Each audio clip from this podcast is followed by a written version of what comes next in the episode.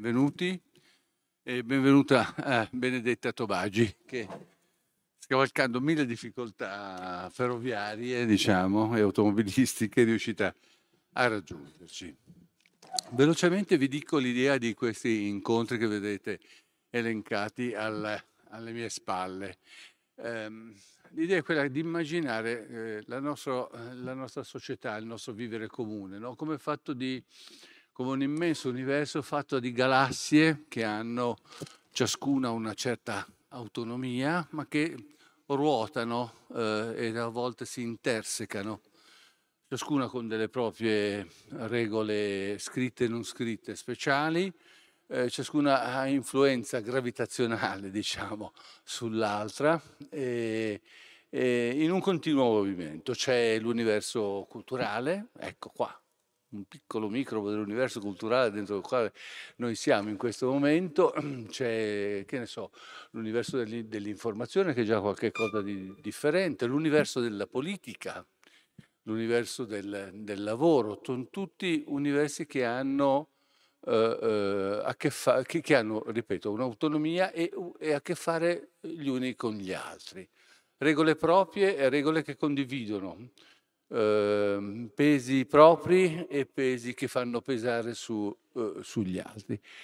Allora, se noi cerchiamo di vedere la società con questa, con questa figura, uno degli universi più variopinti, nel, per esaurire un eufemismo, e diversificati, è quello dell'universo criminale. L'universo criminale è un potentissimo universo non solo di famiglie, ma di influenze, eh, che spinge, governa, eh, colpisce persino gli altri. Um, è diverso in ogni, ci sono dei tratti comuni eh, globali, diciamo, eh, e questo può essere, è diverso forse, è una delle domande che volevo fare a Benedetta Tobagi, eh, eh, è diverso forse da, da, da, cultura a cultura alla fine, da, da luogo, luogo, a luogo. Ehm, così eh, ho, voluto, ho, voluto, chiamare Benedetta Tobagi a fare una cosa che di solito non si fa. Lei è oh, una scrittrice meravigliosa che ha appena finito di scrivere un libro molto bello che si chiama La resistenza delle donne, a partire da un gruppo di fotografie di donne resistenti. Eh, mi verrebbe da dire staffette e non solo staffette, perché tutto il suo ragionamento è, si basa anche su, su, questo. Ma noi eravamo partiti dal, dall'idea di parlare di un libro su cui sta lavorando, di, una, no, di, un libro che non c'è ancora, ma di una ricerca che invece è, è in atto, perché è questo sempre che eh, caratterizza il lavoro di Benedetta Tobagi da, dal, da, da, dal, primo libro, da come mi batte forte il tuo cuore, un libro a cui sono affezionati, molti lettori sono affezionati, io per più di un motivo che Benedetta conosce e che rimarrà segreto. Eh, in, in, questo, eh, in, questo, momento eh, diciamo che c'è la libreria, la Giunpone. Grazie Eccola libreria. Grazie benvenuti. Che però il libro no- questo libro non c'è, ci Questo sono libro tutti non altri. c'è però, però poi appunto, ecco quello della, della- della resistenza delle donne c'è e invece lassù che brilla di rosso. Però un po' di P2 si parla in tutti gli altri. in- quindi, infatti, ecco appunto. La cosa che io avevo chiesto a Benedetta Tobagi era di parliamo della massoneria, perché la massoneria è una storia complicata, che non è tutta nera. Quello che io scopro però, ed è la prima cosa che, sulla quale Benedetta come al solito mi ha spiazzato, è il fatto che c'è una, eh, c'è una leggenda nera, una mitologizzazione, diciamo, ehm, che in quanto tale ha degli aspetti oscuri, anche soltanto per il fatto di esistere come mitologizzazione, della, della P2. La P2 è un'icona ed è una realtà, no? Partiamo da qua. Assolutamente, grazie Ernesto, grazie a tutti voi che, che siete qui. Allora, l'applauso preventivo me lo prendo perché ovviamente il treno è stato bloccato, cancellato, sono arrivata in macchina praticamente superando la velocità della luce, ma rispettando le regole del codice stradale, quindi eh, questo incontro si aveva da fare. Allora, ehm, io sto lavorando ancora sulla P2, lavoro da moltissimo tempo sulla P2 perché in realtà ho cominciato a lavorare sulla storia della loggia massonica P2, che cosa vuol dire parlare di P2? Noi abbiamo in Italia un case study tra i più interessanti del mondo, nel senso che la massoneria è un fenomeno internazionale, peraltro in altri paesi mi è capitato di parlare con eh, belgi, piuttosto che con statunitensi e fanno un tanto d'occhi se tu eh, parli di risvolti criminali di logge massoniche coperte, perché per loro la massoneria è un'entità assolutamente prestigiosa, è qualcosa di... Eh, non dimentichiamo che gran parte dei presidenti degli Stati Uniti è stato massone, sulle banconote del dollaro ci sono simboli massonici, per cui per loro la massoneria è quella nata nel Settecento in Inghilterra, è quella di Mozart, è quella che in Italia Italia esprime anche la classe dirigente che fa l'unità d'Italia, per cui mm. è quella massoneria lì. E, e, invece appunto io mi comincio a occuparmi di questa storia e qui potremmo anche dire la battuta che il libro sulle partigiane è stato come dire un lavaggio del sangue, nel senso che ogni tanto bisogna occuparsi di dei temi differenti, un po' più vitali. Perché mh, io ho cominciato a occuparmi di P2 perché questa loggia massonica coperta, che è venuta alla luce nel marzo del 1981, do i dati essenziali perché magari più o meno tutti li sapete, ma vale la pena ricordarli. Eh, nel corso di un'inchiesta molto pesante, perché la scoprono due giudici istruttori milanese Colombo e Turone mentre indagano sul, sull'omicidio eh, dell'avvocato Giorgio Ambrosoli e in collegamento a quell'omicidio sul falso rapimento messo in scena dal, dal banchiere legato alla mafia Michele Sindona, bancarottiere, e a un certo punto vengono fuori svariati personaggi, tra cui un medico, Joseph Miceli Crimi e altri che sono massoni, che sono legati ad ambienti mafiosi e dalle agende, dagli scambi, delle corrispondenze, anche dalle dichiarazioni in favore di Michele Sindona, gli affidavit che vengono consegnati alla magistratura eh, nel corso delle indagini parallele sulla bancarotta di Sindona negli Stati Uniti, viene fuori il nome di questo Licio Gelli, per cui si dispone una perquisizione. Eh, negli uffici delle varie ditte intestate a questo signore di Arezzo e si trova quello che nessuno si sarebbe mai immaginato di trovare, nonostante della P2 si parlasse già da qualche anno, ma era rimasto sotto traccia, qui mi collego subito a una cosa che hai detto Ernesto, cioè la tangenzialità e la parziale sovrapposizione di tutti questi universi e la P2 mh, a me è sembrato sensato che questo fosse il primo incontro perché in effetti è il territorio che più degli altri, eh, certo. adesso ci arriviamo, è criminale, fino a che punto criminale, ma sicuramente si sovrappone moltissimo e si mescola non solo alla legalità, ma ai livelli più alti della gestione, dell'amministrazione del potere mh, e delle altre strutture statuali. Allora si era parlato di questo Gelli, si era indagato sulla P2, ma era tutto sempre finito nel niente. E poi si capisce perché, perché dagli elenchi che vengono trovati nella cassaforte dell'ufficio di Licio Gelli a Castiglion Fibocchi in provincia d'Arezzo c'è un elenco di quasi mille nomi eh, che è sconvolgente perché fondamentalmente ci sono eh, i vertici di alcune tra le pra- principali istituzioni forze di sicurezza, ci sono tre ministri, svariati parlamentari, capi eh, i vertici di, non solo di entrambi i servizi segreti militare e civile, ma anche dell'organismo di coordinamento, ci sono decine di generali, ci sono moltissimi direttori di banche figure di spicco del mondo bancario, ci sono alcuni altissimi magistrati, tra cui per esempio quello della Corte d'Assise di Torino che ha presieduto benissimo il grande processo al nucleo storico delle BR e potrei andare avanti. E ci sono nomi di spicco dell'informazione, il che fa capire come mai le notizie negative,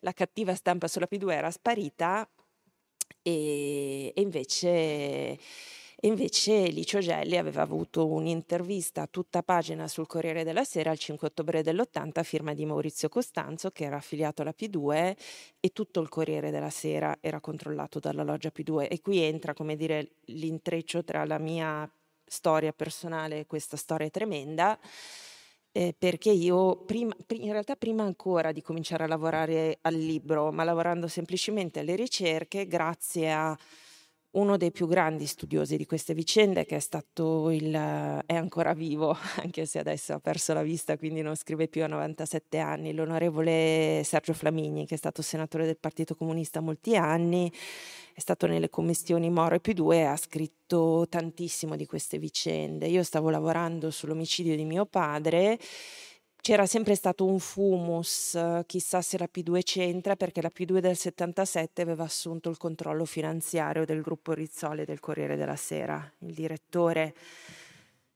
del Corriere della Sera, Franco Di Bella era affiliato alla P2, così il direttore finanziario del, del gruppo Rizzoli Bruno Tassandin, così moltissime grandi firme, per cui insomma quando capita questo omicidio eccellente, poi quando si scopre nel marzo 81 che cos'era la P2 che controllava il Corriere, ci si fanno tante domande, eh, anche perché io scopro, grazie al senatore Flamigni, noi ci incrociamo per caso un'iniziativa, la presentazione di un libro a Roma, e lui che è un uomo molto schietto, molto gentile ma molto schietto, una volta che capisce chi sono e ci salutiamo, mi fa, Benedetta, ma come mai il volantino con la rivendicazione dell'omicidio di tuo padre era in una delle buste sigillate, sequestrate nell'ufficio di Gelli il 17 marzo 1981.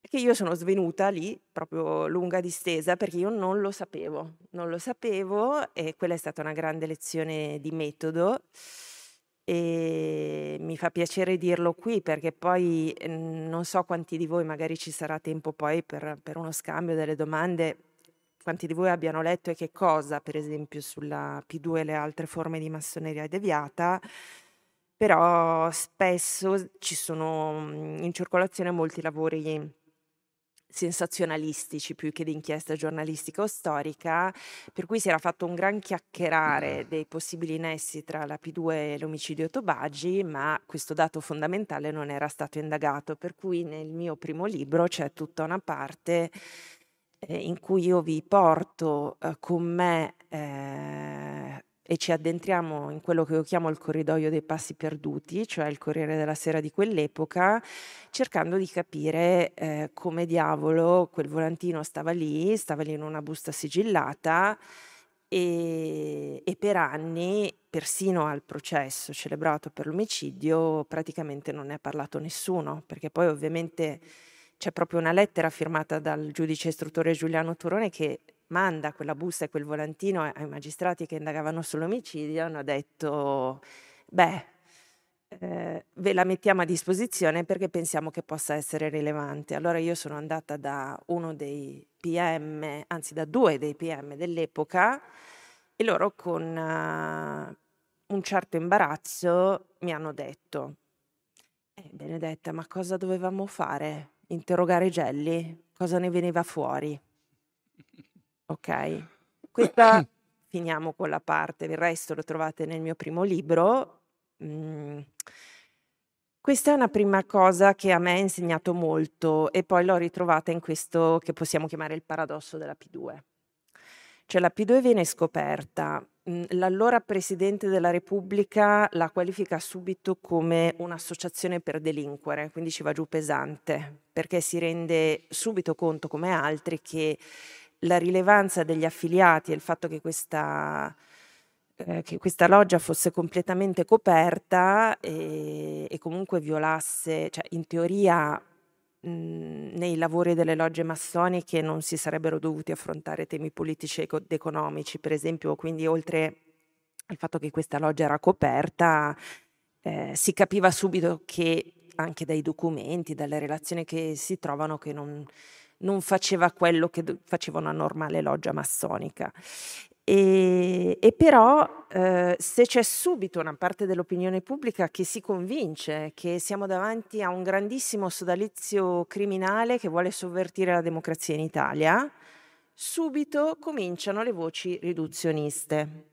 Allora, il presidente chi è? Benedetto? Il presidente era Sandro Pertini, visto che siamo a Genova, più che opportuno dirlo.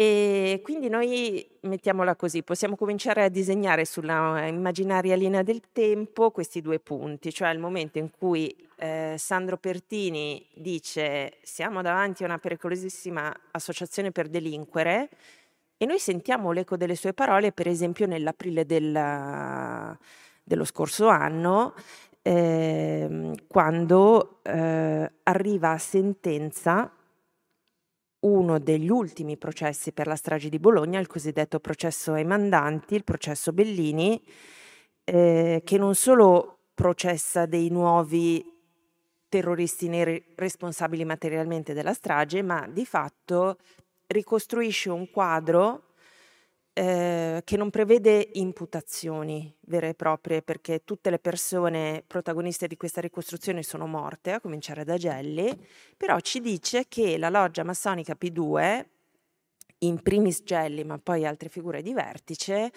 eh, ha finanziato la strage di Bologna e poi ha finanziato eh, non solo, eh, non ha soltanto gestito il depistaggio tramite i vertici dei servizi segreti del Sismi, ma ha anche proprio finanziato alcune persone come mh, mm, l'ex capo dell'ufficio affari riservati che restava uomo potentissimo Umberto Federico D'Amato e un giornalista di destra per pilotare la campagna del depistaggio. Quindi noi abbiamo questi due punti nel tempo che ci danno un quadro veramente di profilo criminale elevato.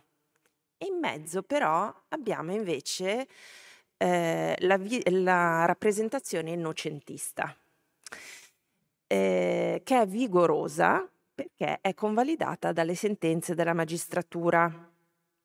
E allora qua dobbiamo capirci, io adesso vi posso anche eh, leggere un'espressione perché vale la pena leggerla. Allora, eh, l'istruttoria sui vari eh, profili potenzialmente criminali della P2, eh, il reato più grave che si ipotizza è quello di cospirazione mediante associazione.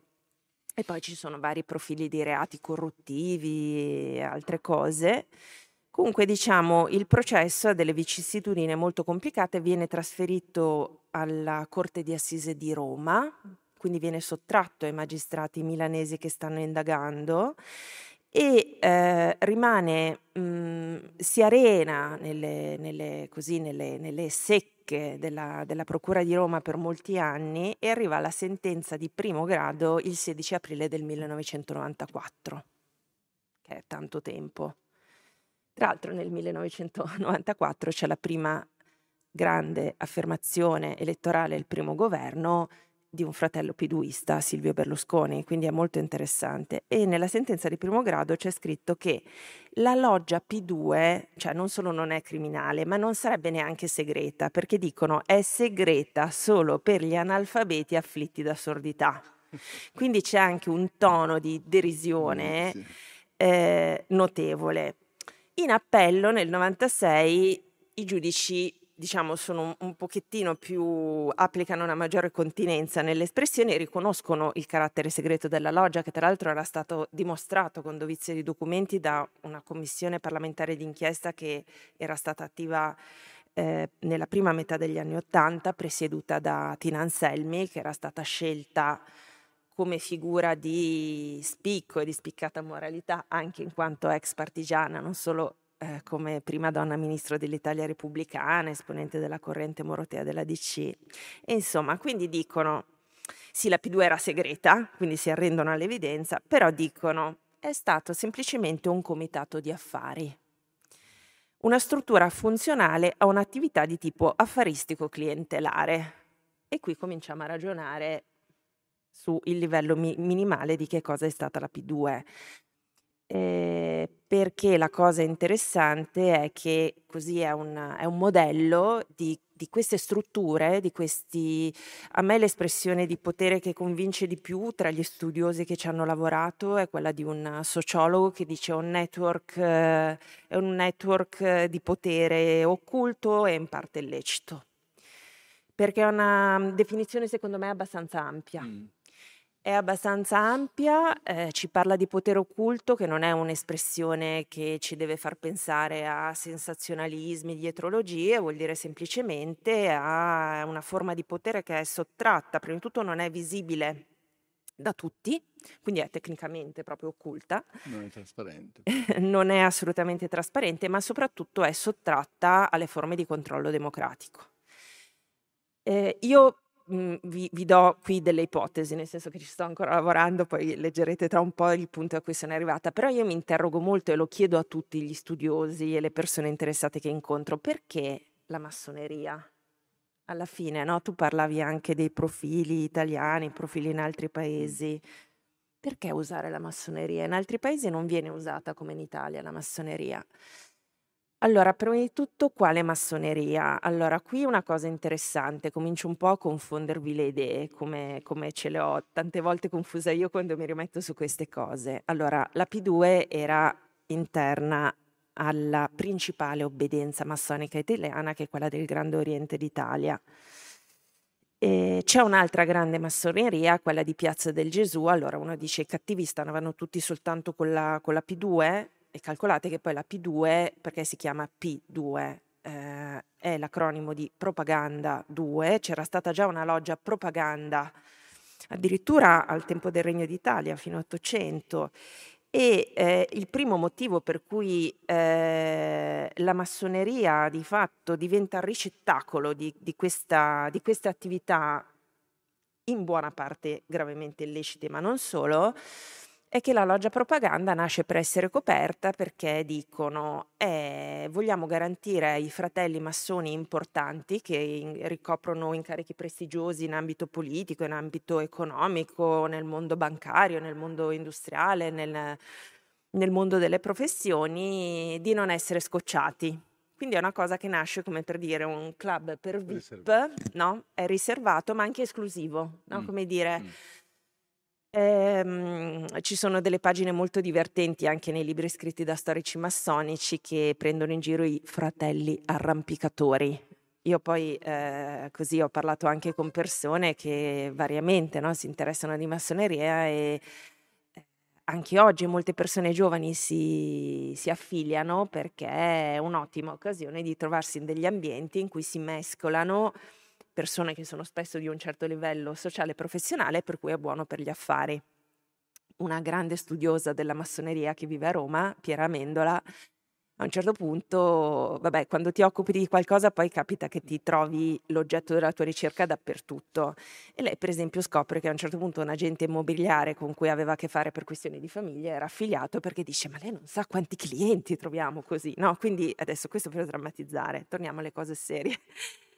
Ehm, la massoneria, appunto, la loggia Propaganda 2 è la, come dire, la versione aggiornata e riveduta di una loggia che era nata per essere coperta, perché non si sapesse chi ne faceva parte, perché soltanto il Gran Maestro sapesse chi era affiliato. Si usano queste espressioni molto poetiche, no? Ci sono i fratelli affiliati all'orecchio del maestro, nel senso che il loro nome non compare in nessuna lista è sicuro che le liste trovate nel 1981 sono incomplete, non solo perché cominciano dal numero 1600, quello mm, potrebbe non voler dire, ma ci sono vari riscontri incrociati che dimostrano che questa lista è gravemente incompleta, nel senso che mancano più di 1500 nomi. Il ritrovamento è stato fortuito, quindi vuol dire che è emerso già un network di potere eclatante per la rilevanza e mancavano probabilmente anche dei pezzi grossi. Quindi la massoneria ti garantisce segretezza, prestigio, prestigio, perché comunque, eh, qui facciamo un'altra nota di colore, tanto abbiamo vinto. Ecco, io ho avuto ovviamente a un certo punto nella vita, quando ti occupi di cose italiane con profili criminali, ti tocca una querela un po' di sapore intimidatorio. A me è toccata la querela da, dei figli di un massone che era stato affiliato in un certo momento poi si era assonnato, cioè non era stato proprio attivo nella P2 degli anni tremendi. E, e però eh, mi ricordo che nella grande angoscia, perché devo dire la prima querela non si scorda mai, poi l'editore è stato molto carino, gli avvocati sono stati molto gentili con me, però ti prendi paura. E, ehm, a un certo punto però mi ricordo che ho cominciato ad avere fiducia nel fatto che potevo vincere tranquillamente con la mia documentazione perché a un certo punto arrivano queste lettere di amici del defunto che dicevano no, lui, no, lui si, era, si era affiliato alla P2 per grande ammirazione nei confronti del Carducci, no? cose così, quindi del tutto... Eh, questo fa ridere, però la massoneria in Italia come in altri paesi ha un allure di prestigio e poi c'è sempre questo elemento che ha tutta questa, mhmm, come dire, tutta questa sovrastruttura di miti e di riti, tutto questo eh, aspetto appunto esoterico, no? Perché poi in realtà la massoneria nasce per essere una specie di religione razionale sopra le religioni. E è chiaro che poi in epoca democratica, altra cosa di cui ho discusso anche con persone eh, sono riuscita a trovare degli affiliati, Ernesto, così non avevo ancora fatto in tempo a dirlo all'editore, però ho parlato anche con un VM, un venerabile maestro. E, ehm, ecco, io per esempio ho sollevato la critica a persone appunto che sono affiliate normalmente, quindi non hanno, non ho ragione di so, mh, mm, dubitare della loro onestà. Però gli ho detto, ma in epoca democratica oggi non c'è più bisogno eh, della struttura massonica per tutelare, per esempio, l'attività eh, nella fase delle lotte risorgimentali, no? E poi abbiamo anche, anche da un punto di vista, del, diciamo così, della ricerca filosofica e spirituale, la massoneria resta legata a una visione fortemente gerarchica. Mm. Tra l'altro il Grande Oriente, l'obbedienza principale, non ammette le donne. Non ammette le donne. E poi comunque c'è l'idea, e in questo gli anticlericalissimi massoni italiani sono molto simili alla Chiesa Cattolica, perché loro ritengono che i riti, eh, c'è un primo livello, i primi tre gradi della, della massoneria, l'ordine, sono come il liceo, e poi ci sono i successivi gradi del rito fino al 33esimo, che sono sempre più segreti, esoterici. E, ehm, loro credono proprio nel rito e, e non importa che la persona abbia delle particolari qualità umane. Mm. È come per la Chiesa Cattolica che anche un prete indegno, eh, nel momento in cui consacra l'ostia, comunque è strumento del divino. Per cui queste cose. Poi la massoneria prevede un'altra cosa che io trovo francamente sinistra, eh, che è l'obbedienza, e ha un sistema di, giudi- di giustizia a parte. Ehm, questa cosa è un pochino meno nota. Allora, l'obbedienza massonica vuol dire che quando sei affiliato, e questa cosa, voi immaginatevi una persona che deve fare un arbitrato in ambito civile. Non si sa che è affiliato e gli portano davanti due persone, uno è un fratello e l'altro no. Questo è il problema, cioè è per questo che anche dire che è un comitato d'affari non è una cosa innocente. Nel momento in cui devi nominare il direttore di una banca, il direttore di un giornale, uno è un fratello, l'altro non è un fratello. Tu hai un vincolo di obbedienza, di nuovo questo di assonanza religiosa. È criminale o non è criminale questo? Sicuramente occulto, sicuramente non è democratico, però sfugge perché per arrivare a provare poi che c'è eh, un traffico di influenze, che c'è una corruzione, provaci ad arrivarci. E, e poi la peculiarità della forma eh, che prende la, una loggia massonica come la P2 è che in questo consesso eh, segreto eh, in cui ci sono forti vincoli interpersonali, ehm, il eh, Gran Maestro Licio Gelli utilizzava abbondantemente due strumenti molto efficaci che di nuovo sono caratteristici delle organizzazioni criminali, sono caratteristici dei sistemi di potere, però in maniera fluida, che sono eh, la lusinga, l'interesse, cioè molte persone nel momento in cui vengono fuori le liste e si vede che c'è il capo, il generale a capo della Guardia di Finanza, un sacco mm. di generali dei carabinieri, i vertici dei servizi, i vertici dell'ENI, a un certo punto diventa abbastanza chiaro quello che poi farà emergere la commissione parlamentare, che un sacco di gente fondamentalmente è stata lusingata con brillantissime prospettive di carriera. E qui, signori, c'è una prima cosa su cui, diciamo così, il campo della ricerca è ancora aperto, perché tecnicamente le nomine venivano fatte dalla Presidenza del Consiglio, dai ministri competenti, quindi da persone che in quel momento storico, in particolare nella seconda metà degli anni 70 fino all'81, tecnicamente non erano affiliate. E allora è qui che resta aperto ancora il campo per la ricerca di dire come ha funzionato effettivamente questa influenza. C'è poi un aspetto particolarmente anche perturbante perché nel 77 c'era stata questa grande riforma dei servizi segreti dopo tutte le vergogne dei depistaggi delle stragi, poi in libreria trovate i miei libri in cui parlo molto di queste cose, quindi posso andare veloce. E, ehm, questa riforma prevedeva per la prima volta una legge che normava il funzionamento dei servizi, diceva che il personale dei servizi andava selezionato bene, eccetera, eccetera ma soprattutto il momento politico è particolare, nel senso che siamo già negli anni, si sta preparando l'accordo tra Democrazia Cristiana e Partito Comunista. Prima c'è il governo delle astensioni, poi si arriverà proprio a un governo eh, presieduto da Andreotti, eh, che nel marzo del 78, tragicamente quando viene rapito Moro, e, e per cui le nomine dei servizi segreti le nomine al vertice dei servizi segreti di gente che poi risulta essere affiliata a questa loggia P2 erano state, come dire, avvallate dal ministro dell'interno ombra del PC e comunque da, dal Partito Comunista. E questo è interessante, no? E questa è un'altra caratteristica del potere piduista, che comunque Diversamente anche io non so quanti di voi hanno visto la serie che ha fatto Bellocchio Esterno Notte sul caso Moro, non so se qualcuno di voi l'ha vista al cinema, ah, un signore qua davanti. Vabbè, per chi la vedrà, io mi sono molto arrabbiata perché a un certo punto viene data una rappresentazione macchiettistica no, di questi vertici delle forze di sicurezza, del comitato di emergenza che viene costituito in cui ci sono tutti questi personaggi che poi nell'81 si scopre che erano piduisti, perché vengono rappresentati un po' con la vecchia retorica italiana che sono dei vecchi arnesi fascisti, no? quindi delle persone, come dire, molto evidentemente di scarso livello. Invece no, sono dei, dei curricula veramente notevoli, quelli di Santo Vito, quelli del generale Grassini che viene nominato al vertice del SISDE e anche altri.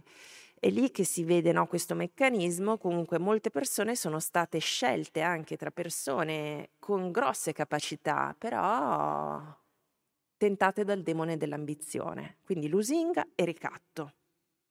Tra l'altro lo trovate nel mio primo libro, il fatto, la potenzialità di usare in maniera ricattatoria, no? Anche fatti appunto delitti compiuti dai terroristi, no? perché poi l'uso politico che viene fatto del, dell'omicidio di mio padre è la cosa che io collego di più alla P2. Però ecco, Gelli è un maestro nell'utilizzo dell'informazione a fini di ricatto, da qui l'importanza di controllare i servizi segreti, e, e dell'arte delle lusinghe. E il progetto piduista, di nuovo, questo comitato d'affari, no? una sentenza d'appello, chiaramente non si, non si giunge a provare la cospirazione mediante associazione perché è uno dei reati contro lo Stato più difficili da provare.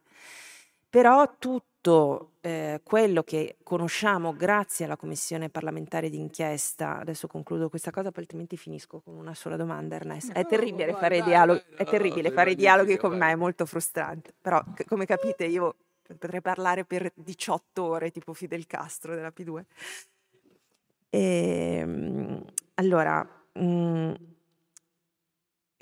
allora, comitato d'affari, no?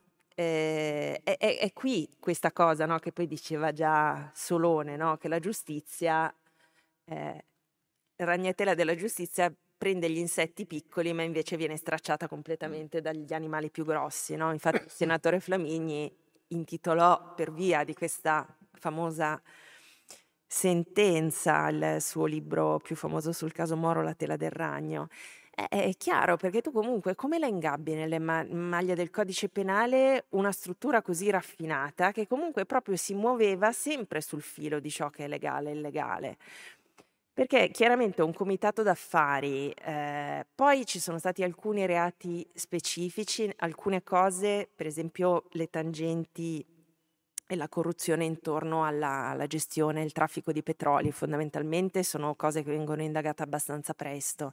Invece c'è una colossale una importantissima tangente che, passava, che passò sul conto protezione a beneficio del Partito Socialista, che fu oggetto di condanne penali solo negli anni 90, al tempo di Tangentopoli, no? ma i documenti erano venuti fuori nell'81. Però al di là di quello il traffico di influenze vuol dire che attraverso questo network di relazioni eh, le persone che aderiscono alla P2 e sono legate alle P2 possono assicurarsi enormi quantità di denaro prima c'era Sindona affiliato alla P2, chiaramente poi parliamo del, del livello no? underworld, cioè mondo criminale, mondo di sopra, no? e dell'idea di zona grigia. Però qui mi interessa dire che essere un comitato d'affari vuol dire che tu puoi gestire, smistare, spostare enormi quantità di denaro, il che vuol dire che tu condizioni mantenendo formalmente intatte le strutture esterne, la vita della democrazia. Perché chiaramente se tu puoi decidere chi va a dirigere eh, i, le casse, le banche, i crediti locali no? in varie regioni, no? quindi vuol dire che tu hai tutta una, una rete di, di imprenditori che vengono favoriti a discapito di altri. Eh, la P2 eh, si muove eh, secondo un piano che viene formulato nel 1976, che avete tutti sentito nominare, tutti hanno sentito nominare il piano di rinascita democratica, ehm, dove c'è una cosa molto interessante, si dice che qualche decina di miliardi è sufficiente a controllare i mezzi di informazione e i sindacati. Quindi basta, a quel punto eh, togli i denti ai conflitti di lavoro, condizioni l'opinione pubblica, la dirigi dove vuoi tu, perché chiaramente una certa quantità, 20-30 miliardi, sono sufficienti a comprarsi persone nelle posizioni chiave e poi a condizionare l'andamento della vita del paese. Mi sono soffermata su questo perché ci sono altri aspetti più noti, appunto, il coinvolgimento con eh, le vicende stragiste, vi ho già detto della strage di Bologna, ma eh, la commissione parlamentare dimostra, è proprio una cosa certa, documentata, che la P2 è stata il retroterra politico, economico e morale della bomba sul treno Italicus del 4 agosto 74, 12 morti. Quindi non è una sorpresa quello che è venuto fuori nell'inchiesta sui mandanti di Bologna. Sappiamo che Licio Gelli e altri esponenti di spicco della P2, tra cui molti generali, sono stati coinvolti nell'unico tentativo di golpe effettivo che è stato fatto in Italia, quello della, dell'Immacolata l'8 dicembre del, del 70. E questo per dire che ci sono stati anche dei profili eversivi, però secondo me la cosa che parla più all'oggi è più interessante anche per capire quanto è pericoloso tutto ciò che di fatto sfugge alle maglie del codice penale è anche questa definizione apparentemente innocente di comitato d'affari, che in realtà con le dovute quantità di denaro un comitato d'affari ti può pilotare completamente la vita di una democrazia. E questo è il grande insegnamento della vicenda P2, secondo me. Senti, un'altra cosa che mi... Sai come funziona lo stucco? Stucco, quando vuoi stuccare un muro bianco, mm. eh, vuoi fare un, una cosa un po' grigia però, mm-hmm. e prendi una gran massa di stucco e ci vesti dentro una goccia di nero. Allora, questa, sì. La gran massa di stucco bianco non riesce in alcun modo a far diventare bianco il nero. la goccina di nero, ma che è nero profondo, è nero omicida, è nero infernale, voglio dire così, invece riesce a condizionare tutta la parte bianca. E questa è la debolezza della democrazia, perché quando tu parli di zona grigia, il grigio viene, viene, viene, viene fuori così, viene fuori come una sconfitta del bianco. È un'immagine di Primo Levi, no? quella di zona grigia, nell'orrore che è a metà strada, l'enorme quantità di persone che, che, che, che sono a metà strada, che non sono carnefici e che non sono vittime, eh, diciamo, ma, ma stanno mi verrebbe da dire per destino, inevitabilmente, ma invece no, è una scelta quella di stare eh, eh ne, nella zona grigia. Allora, tutte queste dinamiche che tu ci racconterai, che ci stai già raccontando, eh, eh, com- cosa insegnano sui, sui, sui, meccanismi del potere, su come funziona il potere, su come bisogna fermarsi, su, su cosa bisogna come dire, giudicare come accettabile democraticamente, eh. appunto, e come invece inaccettabile democraticamente. Sono due cose eh. molto diverse dall'accettabile in assoluto e dall'inaccettabile eh, in assoluto, no? Perché dice, vabbè, in una democrazia per forza ci sono territori di sovrapposizione, però c'è un momento, il voto per esempio, è un momento decisivo per il cittadino comune, no? che deve decidere, beh sì, d'accordo, ma questo no. E anche, beh sì, d'accordo, ma anche questo può passare. Eh, vedere la parte eh, in trasparenza, vedere le dinamiche poi cruente, feroci, implacabili, ecco, della, dell'universo della corruzione. Che cosa insegna su questo muoversi delle galassie nere intorno al bianco della società bianco. Beh, mhmm, sì, insomma, tutte le sfumature, avorio, pane. Esatto. Allora, no, quando hai detto no, il limite questo no, eh, torno un attimo al paradosso P2, cioè il vero capolavoro della P2 come di altri soggetti è stato costruire delle contronarrazioni efficacissime che poi hanno potuto valersi delle sentenze assolute dei tribunali, per cui hanno detto ma sì, ma poi hanno detto no, alcuni, alcuni erano dei delinquenti, erano legati ai terroristi neri, hanno fatto delle cose turpi, alcuni. Però l'avete detto voi che la struttura della loggia era tale per cui non tutti i fratelli sapevano gli altri che erano presenti, per cui no, tante persone hanno fatto un errore in buona fede, sono stati ambiziosi, si sono fatti ricattare, si sono fatti ingannare, no? Per cui è stata costruita questa narrazione. Tra l'altro la cosa interessante è che eh, facendosi intervistare da un giornalista affiliato alla loggia, ovviamente, c'è stato un, un tempo eh, lunghissimo per uno scandalo di questa portata, perché le, gli elenchi sono stati trovati il 17 marzo 81, ma le liste vengono pubblicate verso la fine del, di maggio di quell'anno.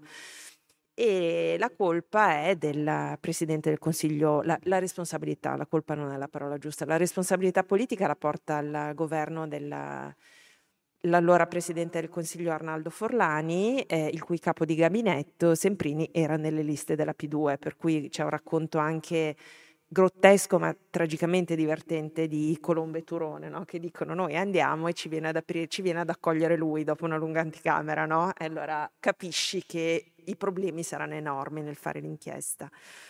Per cui, perché i cittadini possono dire questo no? Tu devi poter dire che, quest- che cos'è questo, Invece quando tu costruisci un racconto, no? Perché in quei due mesi cosa fa Gelli? Fa subito un'intervista a questo, a questo giornalista sul Tempo, se non ricordo male, in cui dice, ah, ma lei cosa direbbe, per esempio, se, se la venissero a cercare, le venissero a chiedere della sua affiliazione a questa loggia? Ah, io negherei. Per cui di fatto Gelli ha il tempo di dare pubblicamente delle istruzioni, di cominciare a preparare un terreno di eh, così, diversioni innocenti, diversioni più o meno picaresche, boccaccesche, casuali, tessere mandate. Gelli peraltro era un personaggio eh, lo si è visto in tantissime interviste, era un personaggio eh, piuttosto grossolano nel modo in cui si presentava, era un ex fascista, poi sì, chiaramente aveva fatto il doppio gioco, però era proprio una persona da così, da, da, da, di, di, basso cabotaggio, per cui quel, quel le caratteristiche della sua persona, il suo essere molto sbruffone, il suo vantarsi del potere della sua loggia, di fatto sono funzionali a questo racconto eh, che dice ma no, ma adesso vi volete inventare il grande complotto, ma alla fine cosa volete che fosse, no? È stato sì.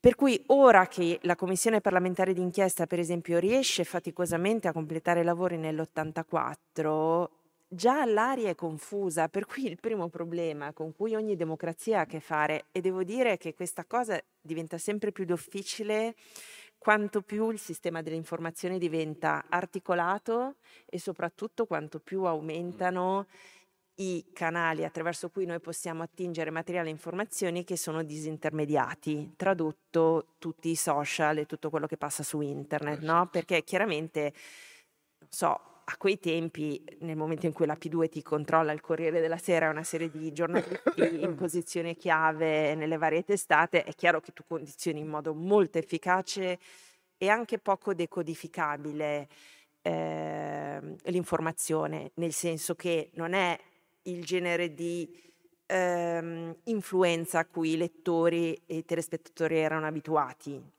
la stampa è controllata dalla Fiat e chiaramente se vuoi sapere degli scioperi del sindacato ti compri l'unità, l'avanti e altri giornali, no? Perché la Fiat ti dà un racconto, eh, ecco, il che ci fa riflettere poi sul sistema dell'informazione di oggi.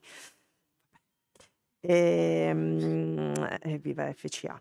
E, ehm, invece, eh, chiaramente adesso questo porre limite, questo no, diventa sempre più difficile perché affermare con certezza qualcosa, specialmente per vicende che non hanno profili evidentemente, eh, schiettamente e in maniera comprovata criminali, cioè se non c'è la condanna passata in giudicato in Cassazione.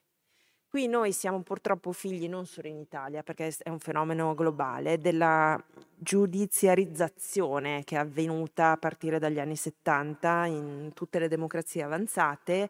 In Italia è qualcosa che abbiamo sentito in modo molto particolare perché noi abbiamo che cosa è stata Tangentopoli, potremmo raccontarla in tantissimi modi, però uno dei modi di descriverla è noi abbiamo avuto un livello di corruzione sistemico particolarmente alto perché avevamo un sistema politico bloccato e l'unico modo nel momento in cui il vincolo internazionale è venuto meno con la caduta del muro di Berlino eh, e quindi è stato possibile anche fare tutte le inchieste che bene o male erano state in larga parte, non del tutto, ma in larga parte insabbiate per complicità tra i livelli più alti del potere giudiziario e del potere politico, a un certo punto si aprono le dighe e, e chiaramente no, si è persa anche come democrazia, diciamo noi, il muscolo del, della valutazione in termini politico-morali delle responsabilità ce l'abbiamo un po' atrofizzato, secondo me, perché abbiamo questa storia qui.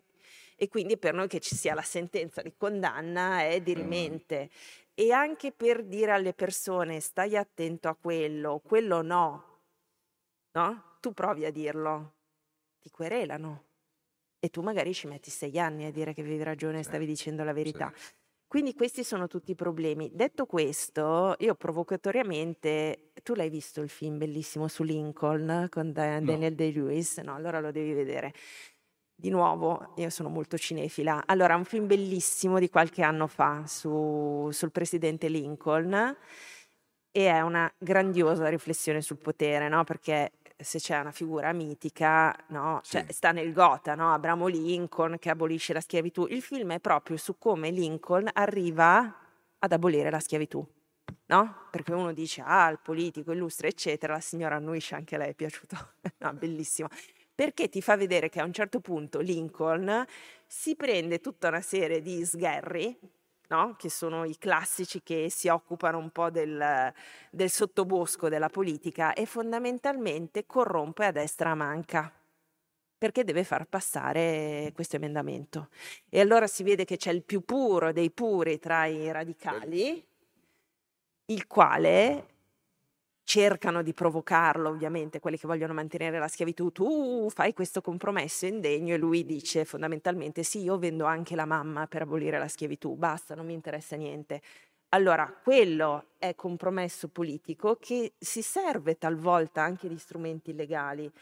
Però secondo me queste storie, e poi dico proprio anche una parola, adesso ci arrivo, no? perché poi la zona grigia, P2 è zona grigia e è tutto il mondo delle professioni che aiuta le mafie, viene definito zona grigia, no?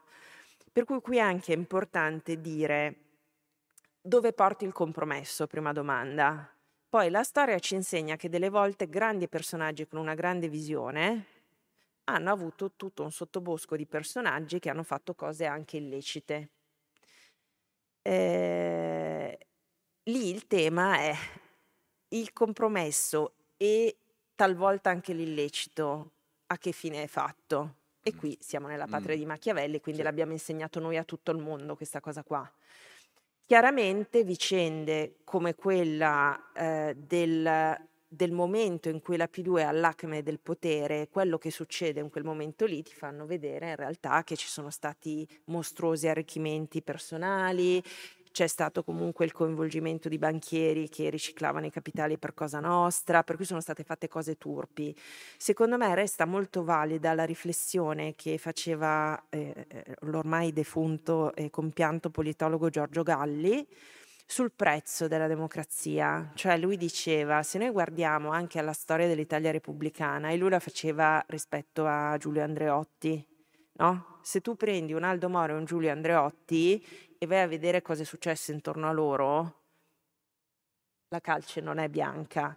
Però eh, dice se tu adotti il parametro di vedere il costo che hanno fatto pagare alla democrazia, nel senso quanto è stato fatto in nome del, del potere personale, quanto invece in nome comunque di un disegno politico e anche del tentativo di di perseguire un progetto che poi potesse anche andare a vantaggio di eh, fasce sempre più ampie della cittadinanza, è lì la differenza.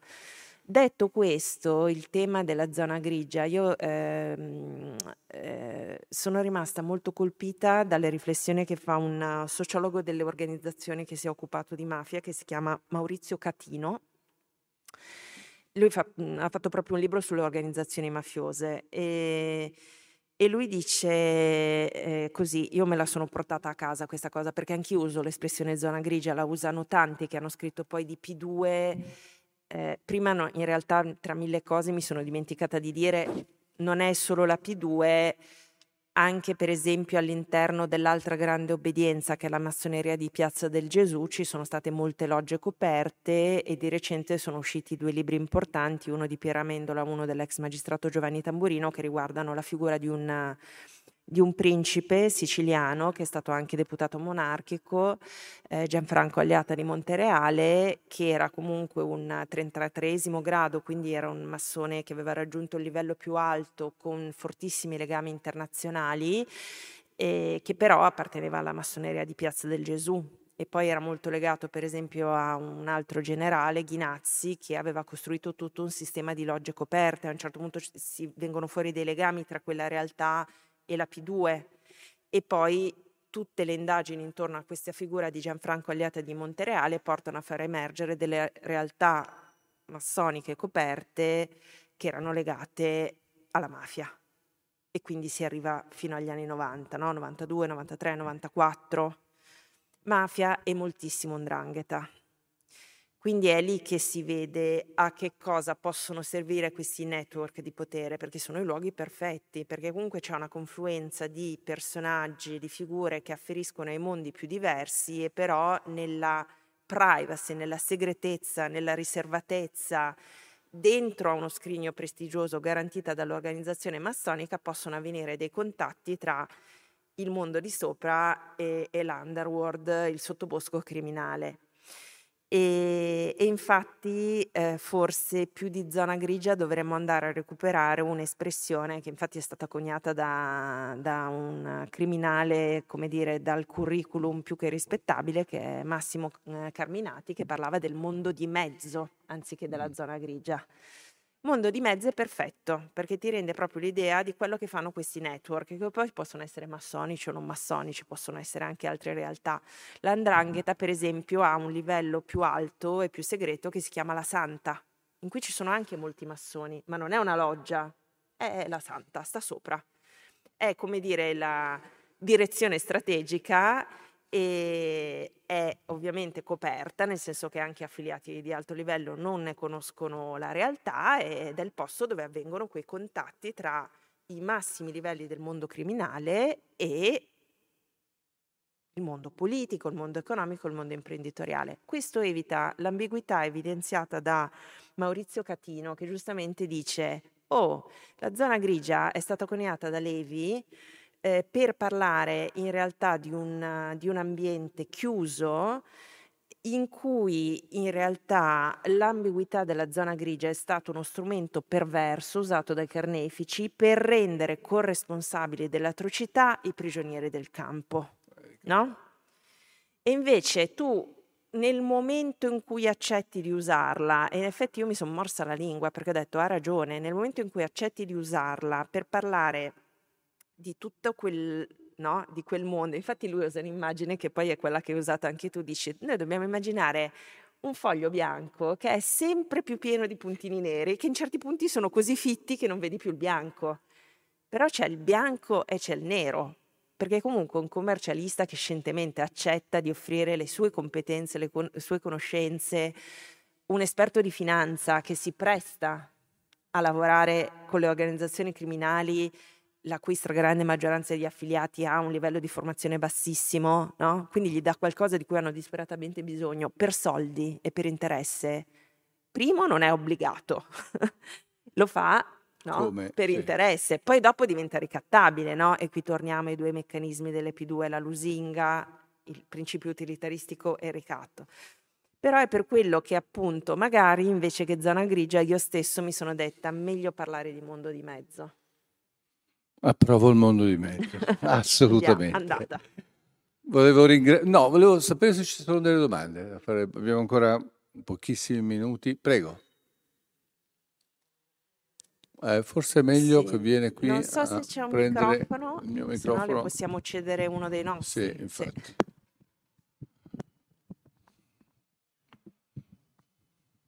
Io credo di svitare adesso il microfono. Ecco. Okay. ecco. Venga, venga. Buonasera. Prego. Sì, buonasera dottoressa. Eh, da semplice cittadino le volevo chiedere mm, quanto è cambiata la società italiana da quel vertice in cui fu rapito Aldo Moro, dove tutti si vedevano i generaloni che erano massoni, tra virgolette.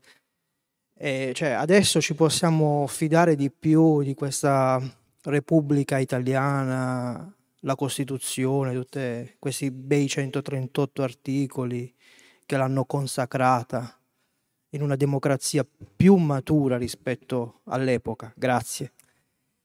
Eh, il suo nome? Pierpaolo, come Pasolini. Eh, allora, Pierpaolo, io per rispondere ribalto quello che lei ha detto, perché in realtà io che adesso è tipo è più di dieci anni che lavoro sulle stragi, dei pistaggi, quindi proprio sul lato marcio della democrazia, per prima essermi occupata dell'omicidio del mio papà, quindi non è che abbia, mi sia occupata tanto di cose belle prima delle partigiane.